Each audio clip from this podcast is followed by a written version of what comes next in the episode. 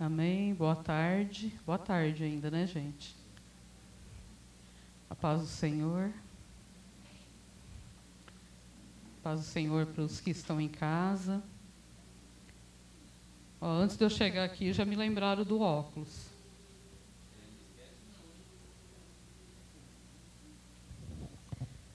Amém. É, queria fazer mais uma oração. Eu estava ali na hora do louvor e até chorei porque desde o começo está sendo ministrado sobre o amor de Deus nessa noite, né? E é justamente sobre isso que eu quero falar. Vamos fechar nossos olhos, fazer mais uma oração, consagrar esse momento a Deus. Senhor, em nome de Jesus, ó Pai, eis-nos aqui, Senhor. Senhor, há um rio fluindo já neste lugar, Senhor. Esse rio, ele tem entrado, ó Deus, em cada coração, ó Pai, em cada casa, Deus, em cada ser, ó Deus, que está ouvindo essa palavra e que vai ouvi-la, Senhor. E que esse rio, ó Deus, como diz lá em, em Ezequiel, ó Deus, ele possa limpar toda a sujeira, Deus, limpar as margens, ó Deus, remover tudo aquilo que está morto, Senhor, trazer vida, gerar vida, Senhor, em nome de Jesus, ó Pai. Que os seus anjos ministradores, ó Deus, esteja aqui, Senhor, nessa tarde, nesse começo de noite, ministrando em cada coração, ó Pai, ministrando em cada vida, Senhor, trazendo cura, trazendo, ó Deus, o sentido do teu amor. Espírito Santo, traz a revelação da cruz, traz a revelação do amor do Pai. Em nome de Jesus, ó Deus, eu repreendo todo espírito de orfandade, Senhor, neste lugar, ó Pai. Eu proíbo eles, a ação deles nesse lugar, em nome de Jesus, ó Deus, em nome de Jesus. Que os seus anjos ministradores estejam aqui, Senhor, ministrando em cada vida, Senhor. E também, ó Deus, eu repreendo e mando embora, ó Deus, todo espírito de confusão, ó Pai, que confunde, ó Deus, as mentes, que confunde, ó Deus, a ministração, em nome de Jesus. Amém? Glória a Deus. Eu quero que vocês abram a Bíblia comigo em João, Evangelho de João.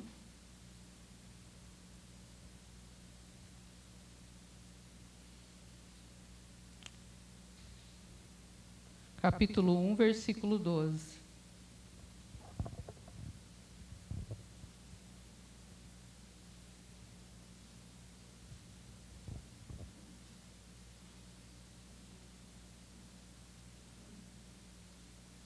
Evangelho de João, capítulo 1, versículo 12.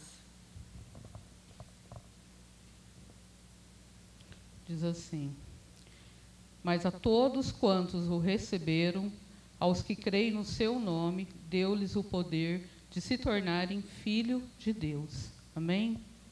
Então aqui João está dizendo que todo aquele que recebe Jesus como seu Senhor e Salvador, é lhe dado o direito de se tornar filho de Deus. Amém?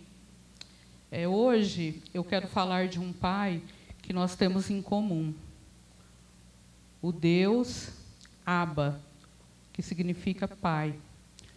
Muitos o veem como um pai severo, outros como um pai distante e alguns nem o conhecem. Mas ele existe e ele quer ter um relacionamento com você. É, lá em, em Gênesis 3, capítulo 3,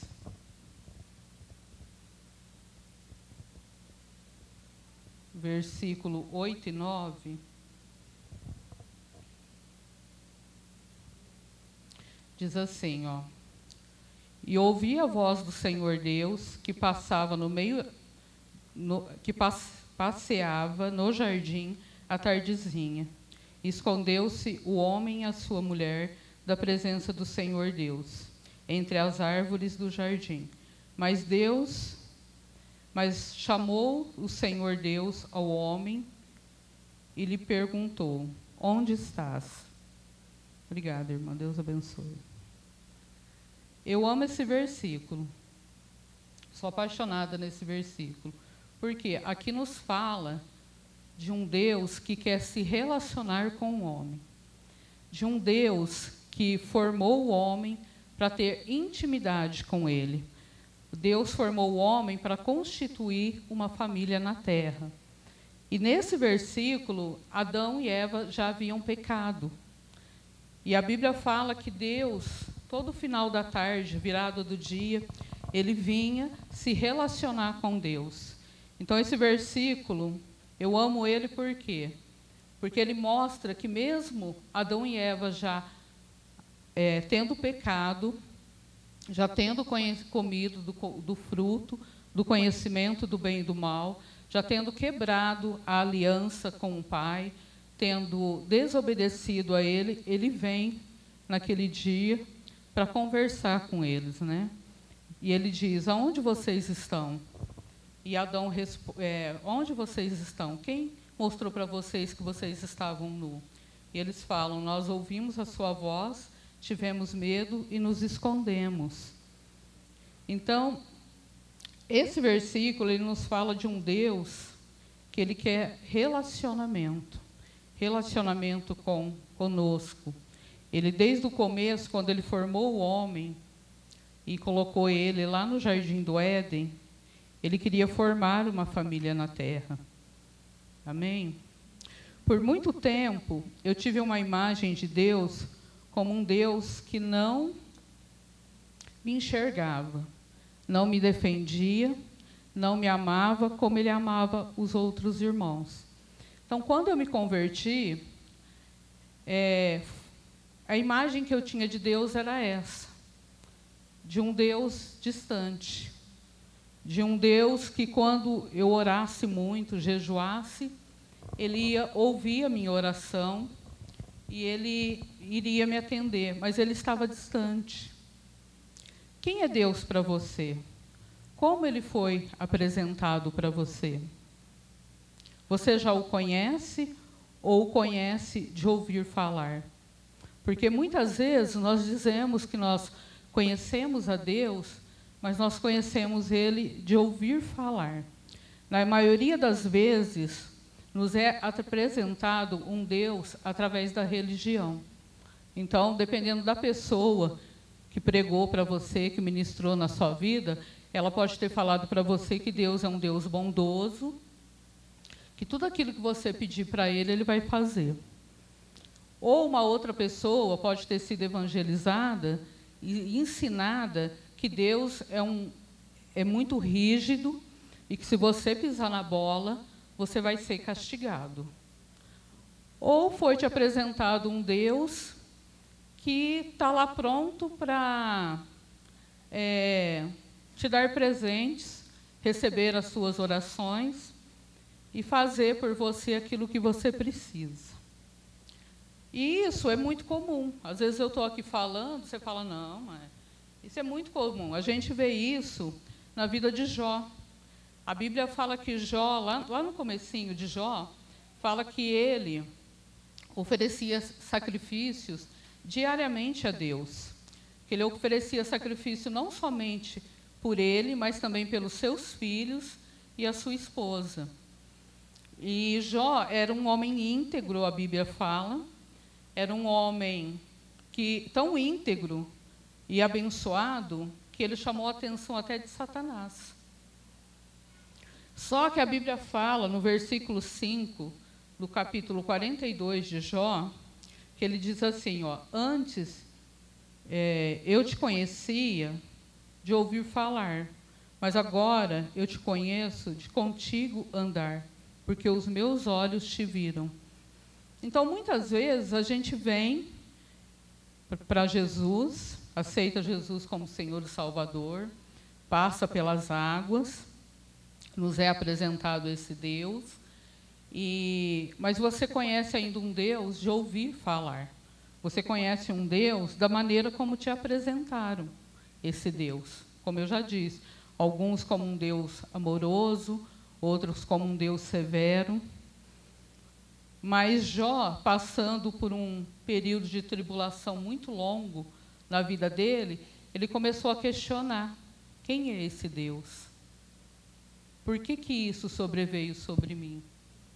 Por que, que eu estou sofrendo tanto com enfermidade, com percas? E ele começa a questionar Deus. Quantos de nós já nos pegamos questionando a Deus? Porque algo não vai bem, porque é algo que a gente tem colocado diante dele, tem orado, tem jejuado, não vai bem em nossas vidas. Só que lá, no finalzinho do livro de Jó, ele diz: Senhor, hoje eu te conheço com os meus olhos. Hoje eu conheço o Senhor, não por aquilo que me foi apresentado, não por aquilo que a, a religião é, me ensinou, mas eu já conheço o Senhor por ter desenvolvido um relacionamento com o Senhor. Amém? Que os nossos olhos, eles também se abram para que possamos ver como Ele é e não como nos foi apresentado. Eu ouvi um testemunho que eu compartilhei na semana que eu ouvi com o pastor Rubens e com o pastor Xande lá no tabernáculo. Eu não sei se aqui todos conhecem um escritor, profeta, que ele chama Davi Rebolo. A Valquíria conhece, né, Valquíria? E eu fui num, num, numa escola dele há uns, acho que há uns 15, 20 dias atrás, e ele contou o testemunho da conversão dele. E eu fiquei muito impactada com aquele testemunho, porque ele é uruguaio, ele, o pai dele é uruguaio e a mãe é brasileira, é gaúcha. E o pai dele abandonou ele quando ele era criança. Abandonou a mãe, abandonou os filhos e eles foram morar na rua. E passaram por muitas necessidades na rua. A Bíblia, a Bíblia, ele, né, não a Bíblia. Ele contou que é, quando eles faziam bullying com ele na escola, era o dia que ele chegava em casa feliz, porque eles chamavam ele de fumacinha. Mas eles chamavam ele de fumacinha por quê? Porque quando eles tinham o que comer, como eles não tinham fogão em casa, a mãe dele fazia uma fogueira para cozinhar o alimento e ele ia para a escola cheirando fumaça. Então, o, apelido dele era Fumacinha. E quando ele estava cheirando fumaça, era o dia que ele estava feliz, porque naquele dia ele tinha comido. E ele conta que o, na casa dele não tinha copo, não tinha prato. Eles iam no lixão, eles catavam latinha amassavam a, a beirada né, para não cortar a boca, e é o que eles usavam como copo, como prato, e provavelmente comiam com a mão. A, cama, a casa dele tinha somente uma cama, que é onde ele deitava ele com os irmãos dele. O Davi Rebolo ele nunca tinha ido a uma igreja evangélica até, acho que 14 ou 16 anos de idade. Nunca ninguém, naquela situação em que ele estava, pedindo esmola nos lugares, pedindo comida, nunca ninguém chegou nele e falou assim: Olha, Jesus te ama e quer mudar a tua história. Nunca ninguém deu um folheto para ele. E um dia ele foi convidado para ir num acampamento de adolescentes. E ele não fazia ideia do que ele ia encontrar nesse acampamento. E ele chegou lá no acampamento, Acredito eu que tenha ido pela comida, porque ele não conhecia Deus, nem Jesus, nem Espírito Santo, nem Bíblia, nem nada. E ele falou que no último dia do acampamento, ele contou para nós, que eles fizeram grupos de partilha, grupos, é, os adolescentes fizeram grupos. E um adolescente chegou para ele e falou assim: Davi, você vai trazer uma, uma palavra é, um, falaram para ele que era um, uma meditação. Você vai trazer uma meditação para esse grupo. Aí ele falou assim, mas o que, que é isso, meditação? Ele não tinha nem televisão em casa, gente, rádio, nada disso. Ele falou, ó, é, é o seguinte, você vai fazer o seguinte, você vai pegar a Bíblia, você vai abrir a Bíblia, aí você vai fechar os olhos e vai pôr o dedo. Aí a palavra que sair você vai ler. Foi desse jeito que ensinaram ele, gente. Não é o certo, né? Nós sabemos. E ele falou assim: ainda bem que saiu lá um versículo bom. Ele até brincou, ele falou: já pensou se tivesse saído lá? Judas foi e se matou. né? E depois ele falasse, não, essa daí não é legal. Aí faz o mesmo, né? É uma piada, lógico. Mas ele falou que saiu lá um versículo legal, ele foi para o primeiro grupo, ele leu esse versículo, ele não, não falou qual era o versículo. E ele, falou, ele leu lá o versículo e falou, Amém, aleluia. Ele pegou e falou, ah, crente, eu vi aqui que crente fala muito amém, aleluia. Né? Então ele leu o versículo, falou amém, aleluia. O adolescente que estava lá de líder no grupo falou, oh, Davi, legal. Vai lá e faz no mesmo grupo no outro grupo. Aí ele foi no segundo, no terceiro grupo. Quando chegou no último grupo, ele disse assim: Espera aí, está faltando alguma coisa.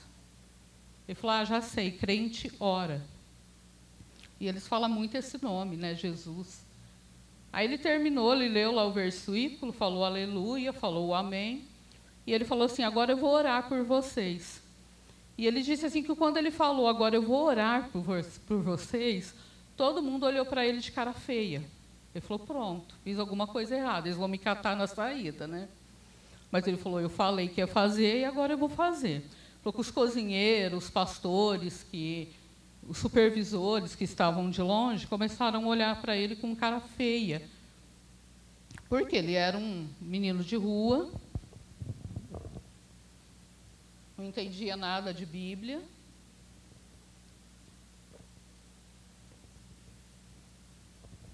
agora estava falando que ia orar. Só que ele nunca tinha orado.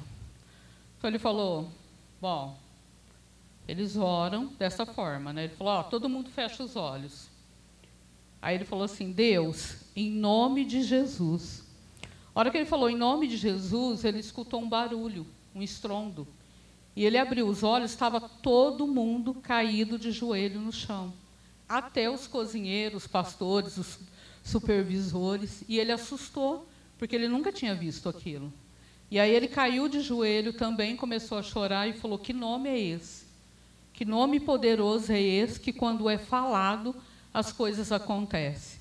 E a hora que ele falou que nome é esse, ele foi batizado no Espírito Santo. Ele começou a chorar e foi batizado no Espírito Santo. Gente, ele não sabia que era o Espírito Santo, muito menos o que era oração em línguas. Como ele levou um susto com tudo isso, ele catou a bicicleta dele e saiu correndo. E ele saiu correndo e orando em línguas, chorando e, orando em línguas e chorando. E chegou em casa e depois daquele dia nunca mais parou de orar em línguas. E eu achei esse testemunho tremendo. E só que a hora que eu terminei de ouvir o testemunho, eu falei: peraí, Deus, como assim? Eu, nunca ouviu falar de Jesus e de repente ele ora e todo mundo cai. Sabe quando vem aquela dúvida? Tum, Satanás joga aquela sementinha na tua cabeça. Eu falei, mas como assim, Espírito Santo? Né? A gente ora tanto, jejua tanto e, né? Aí o Espírito Santo ele ministrou algo no meu coração, por isso que eu contei esse testemunho. É tremendo para mim, eu achei. O Espírito Santo ele me falou assim: Sabe por quê que eu visitei ele naquele momento e dei essa revelação para ele? Para que ele não fosse estragado pela religião. Eu queria que ele aprendesse da fonte certa, que é Jesus e que é a palavra. Então, ele não foi ensinado, ele teve aquela experiência e começou a buscar o um ensinamento na palavra de Deus. Ele falou que o primeiro livro que ele leu foi Apocalipse. Ele leu várias vezes. E ali ele começou a ter experiência com Deus e a ter experiências sobrenaturais. Então, Deus ministrou ao meu coração que ele foi impactado daquela forma para que ele não fosse estragado pela religião. Porque no começo ele estava fazendo justamente aquilo que ele tinha visto as pessoas fazerem. Ensinaram ele a fechar o olho e pôr o dedo na palavra e trazer aquela palavra. E depois, observando, ele viu que as pessoas falavam muito aleluia, glória a Deus e em nome de Jesus. O que, que ele estava fazendo? Imitando já as pessoas. Nós, quando as, nós, a gente vem para a igreja, a gente vai, começa um processo de conversão, nós também fazemos isso.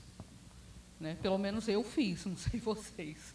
você começa o quê? A observar as pessoas. Ah, eles oram assim. Né? Eles vestem assim. A gente começa a observar. Não que a gente faça igual, mas a gente começa com essas observações. Isso no começo, você ter um referencial de uma mulher de Deus, de um homem de Deus na tua vida, é muito bom ter esse referencial. O próprio apóstolo Paulo, ele disse assim: Sejam meus imitadores, assim como eu sou de Cristo. Então, para ensinar aquele povo, ele se colocou como referencial para aquele povo. E isso funciona durante um bom tempo. O problema é que muitas vezes a pessoa ela se apega no referencial dela e ela começa a, a imitá-lo, a fazer tudo o que ele faz e não desenvolve um relacionamento com Deus. E aí, a hora que esse referencial, esse líder, esse discipulador ou esse pastor, ele decepciona a pessoa, ela se desvia ou ela se frustra muito. Por quê? Porque ela não desenvolveu um relacionamento com Deus. Então, nós temos que aprender a desenvolver esse relacionamento com Deus, com Jesus e com o Espírito Santo. Porque a hora que você se frustrar com alguém, quem aqui já se frustrou com alguém dentro da igreja? Deixa eu ver se foi só eu. Várias pessoas, né? Algumas não levantaram a mão, mas já devem ter tido as suas decepções. com certeza. Por quê? Porque nós somos humanos. Seu pastor é humano. Seu líder de célula é humano. O teu discipulador é humano. E eles, com certeza, uma hora ou outra, eles vão te decepcionar. Infelizmente, não é profetizando, mas infelizmente é isso que acontece.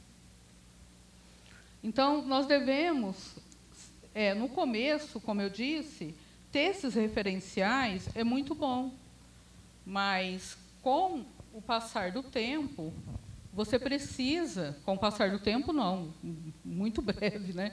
Você precisa desenvolver esse relacionamento com Jesus. Você precisa desenvolver um relacionamento com o Espírito Santo. Não é? Deus ele quer um, um relacionamento verdadeiro com você. Ele te ama, mesmo conhecendo os seus pecados, como Adão lá no princípio. Adão já tinha pecado, e Deus, naquela tarde, veio novamente. Ele não deixou de vir porque Adão tinha pecado. Ele veio, confrontou o pecado de Adão e já trouxe uma solução para cobrir aquele pecado. Ele matou um animal com a pele daquele animal, foi o primeiro derramamento de sangue pelo pecado do homem, com a pele daquele animal, ele cobriu o homem, a nudez do homem da sua esposa colocou eles para fora do jardim, porque eles não podiam continuar no jardim, porque ali estava a árvore da vida. E se eles comessem da árvore da vida naquela situação em que eles estavam, eles iam não ia ter solução. Mas ele tirou eles dali e providenciou o cordeiro que tira o pecado do mundo. Providenciou a salvação. Amém? Esse é o amor de Deus. E quando eu estava escrevendo esse testemunho do Davi, que eu me lembrei, eu me lembrei de duas pessoas na Bíblia. Uma delas é Raabe, a prostituta que foi salva com toda a sua família. Quero que você abra comigo em Josué.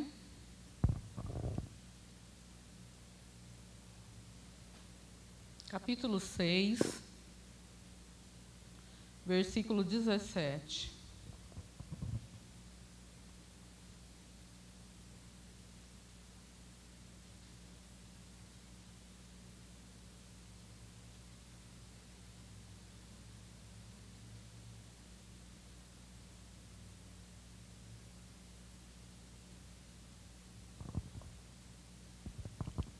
Diz assim: A cidade, porém, com tudo quanto nela houver será é,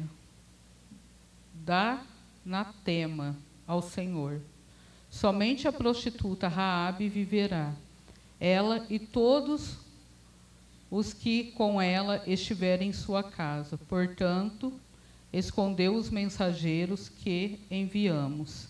Agora o versículo 22 diz assim: Então disse Josué aos dois homens que tinha espiado a terra: Entra na casa da prostituta, tira dali com tudo quanto tiver, como lhe prometeste com juramento.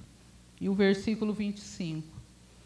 Assim Josué poupou a vida à prostituta, Raabe, à família de seu pai e a todos quanto lhe pertenciam. E ela ficou habitando no meio de Israel até o dia de hoje. Portanto, escondera os mensageiros que José tinha enviado a espiar a terra. Essa prostituta, gente, ela vai fazer parte da genealogia de Jesus, lá em Mateus 1,5. É, e também Ruth. Vamos abrir lá, Mateus.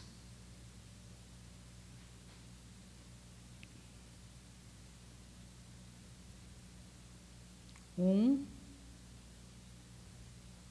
versículo 5. diz assim: A Salmão, Salmão nasceu a Raabe. De Raabe, Boaz, a Boaz nasceu de Ruth, Oded de Bom, e, Oded, e a Oded nasceu Jessé. E a Jessé nasceu o rei Davi. E Davi, a Davi nasceu Salmão, que fora mulher de Urias. Amém? Então, tanto Ruth, a Moabita, como Raabe, que era uma mulher cananeia, elas estão na genealogia de Jesus. Então, muitas vezes, a religião, ela quer jogar um peso em cima das pessoas. É, o povo de Canaã, ele seria todo destruído por causa dos seus pecados, por causa da abominação a Deus, eles adoravam ídolos, eles queimavam os seus filhos a ídolos. Era terrível as coisas que eles faziam. E o pecado deles subiu até Deus, e Deus ele condenou aquela aquela nação. Mas a Bíblia fala de uma mulher que além de ser cananeia, ela era prostituta. E essa mulher, ela reconheceu o Deus eterno como seu salvador.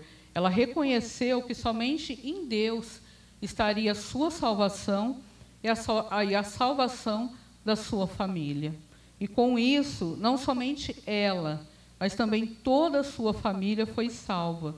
E assim como Ruth também, a Moabita, que era vista como um povo maldito, se apegou à sua sogra como referencial, porque sabia que a sua sogra ela amava adorava a um Deus verdadeiro, se relacionava com um Deus verdadeiro, e ela se apegou à sua sogra, abandonou todos os seus ídolos, abandonou toda a idolatria, abandonou o seu povo e veio com a sogra para para poder ali encontrar o seu resgatador. Amém? E mas esse povo não era amaldiçoado por Deus? Elas tiveram um encontro com o Deus verdadeiro. Elas tiveram suas vidas salvas e transformadas pelo amor do Pai, pelo amor do Abba. Então, não importa o seu passado, não importa a sua história, não importa o que a religião te ensinou, não importa com quantas pessoas você já se frustrou com esta caminhada no Evangelho. Jesus ele disse assim: Eu sou o caminho, eu sou a verdade e eu sou a vida. Ninguém vai ao Pai se não for por mim. Amém? Então, Ele é o caminho. É Ele que vai te trazer vida. Não é o seu pastor, o seu líder de célula, o seu evangelista. O, relacionamento que você precisa desenvolver é com Ele. Nós devemos nos relacionar com o corpo de Cristo, que são nós, os irmãos, devemos ter um relacionamento saudável, mas não devemos ter eles como ídolos. Não devemos ter ele como um referencial perfeito, porque uma hora ou outra eles vão te decepcionar. Mas uma pessoa que eu tenho certeza que nunca vai te decepcionar é Deus, é Jesus, é o Espírito Santo. Mesmo que você estiver passando por uma situação em que você não está entendendo nada, dobre o seu joelho, ore, consagre a Ele e confia que Ele está trabalhando. Amém? Deus ele trabalha naquilo que você não pode fazer. Amém? Deus é um pai que te ama. Ele te vê, ele quer mudar a sua história. Se renda a ele e peça para ele tirar as vendas do seu, dos seus olhos. Receba a cura, seja cheio do amor do Pai. Raabe, ela conheceu que tinha um Deus poderoso por trás de todos aqueles feitos. Ela já tinha ouvido falar de um povo que estava vindo para Canaã, e esse povo era um povo poderoso, era um povo que tinha um Deus junto com eles, é um povo que por onde eles passavam as coisas aconteciam. E ela se rendeu a esse Deus, e com isso ela foi salva, ela e toda a sua família. É... Gente, como que a minha boca está seca?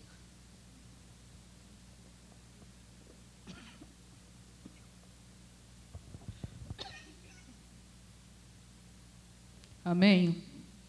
Então, que você receba esse amor nessa noite. Eu quero ler um último versículo para encerrar. Esse eu não ia ler, não, mas Deus falou comigo agora à tarde e confirmou aqui na hora do louvor.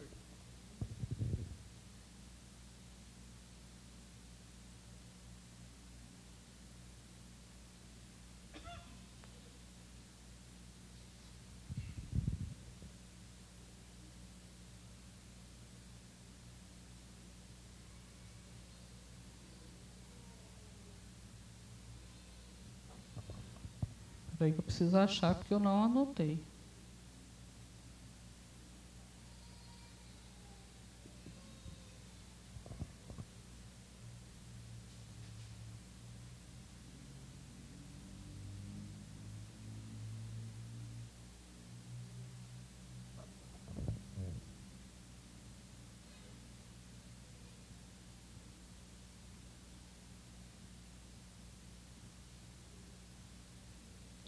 Ezequiel 47, versículo 8.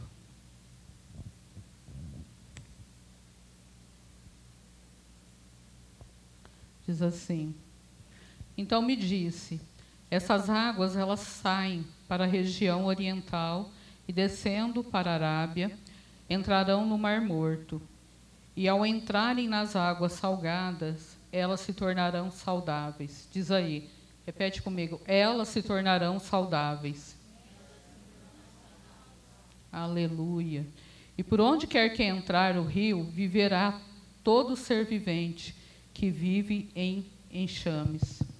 E haverá muitíssimo peixe, porque ali chegarão as águas, que para que as águas do mar se tornem doce, e viverá tudo por onde quer que este rio entrar. E depois o versículo 12. E junto ao rio e à sua margem, de uma outra banda, nascerá, de, de, nascerá toda sorte de árvore que dá fruto para comer. Não murchará as suas folhas, nem faltará o seu fruto.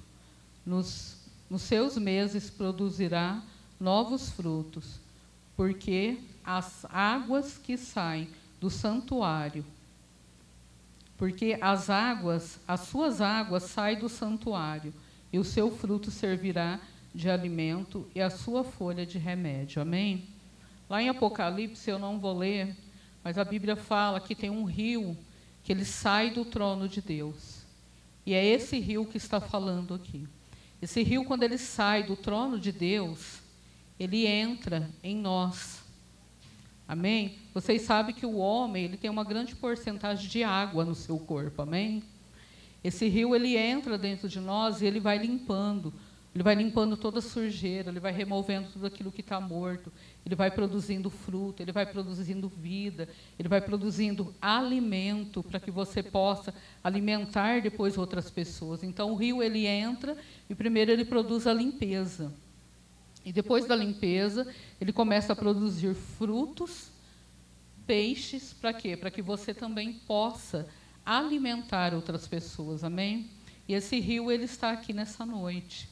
Ele quer curar toda a sua orfandade. Ele quer curar toda a sua decepção. Eu queria que você se colocasse de pé. Queria chamar o pessoal do louvor.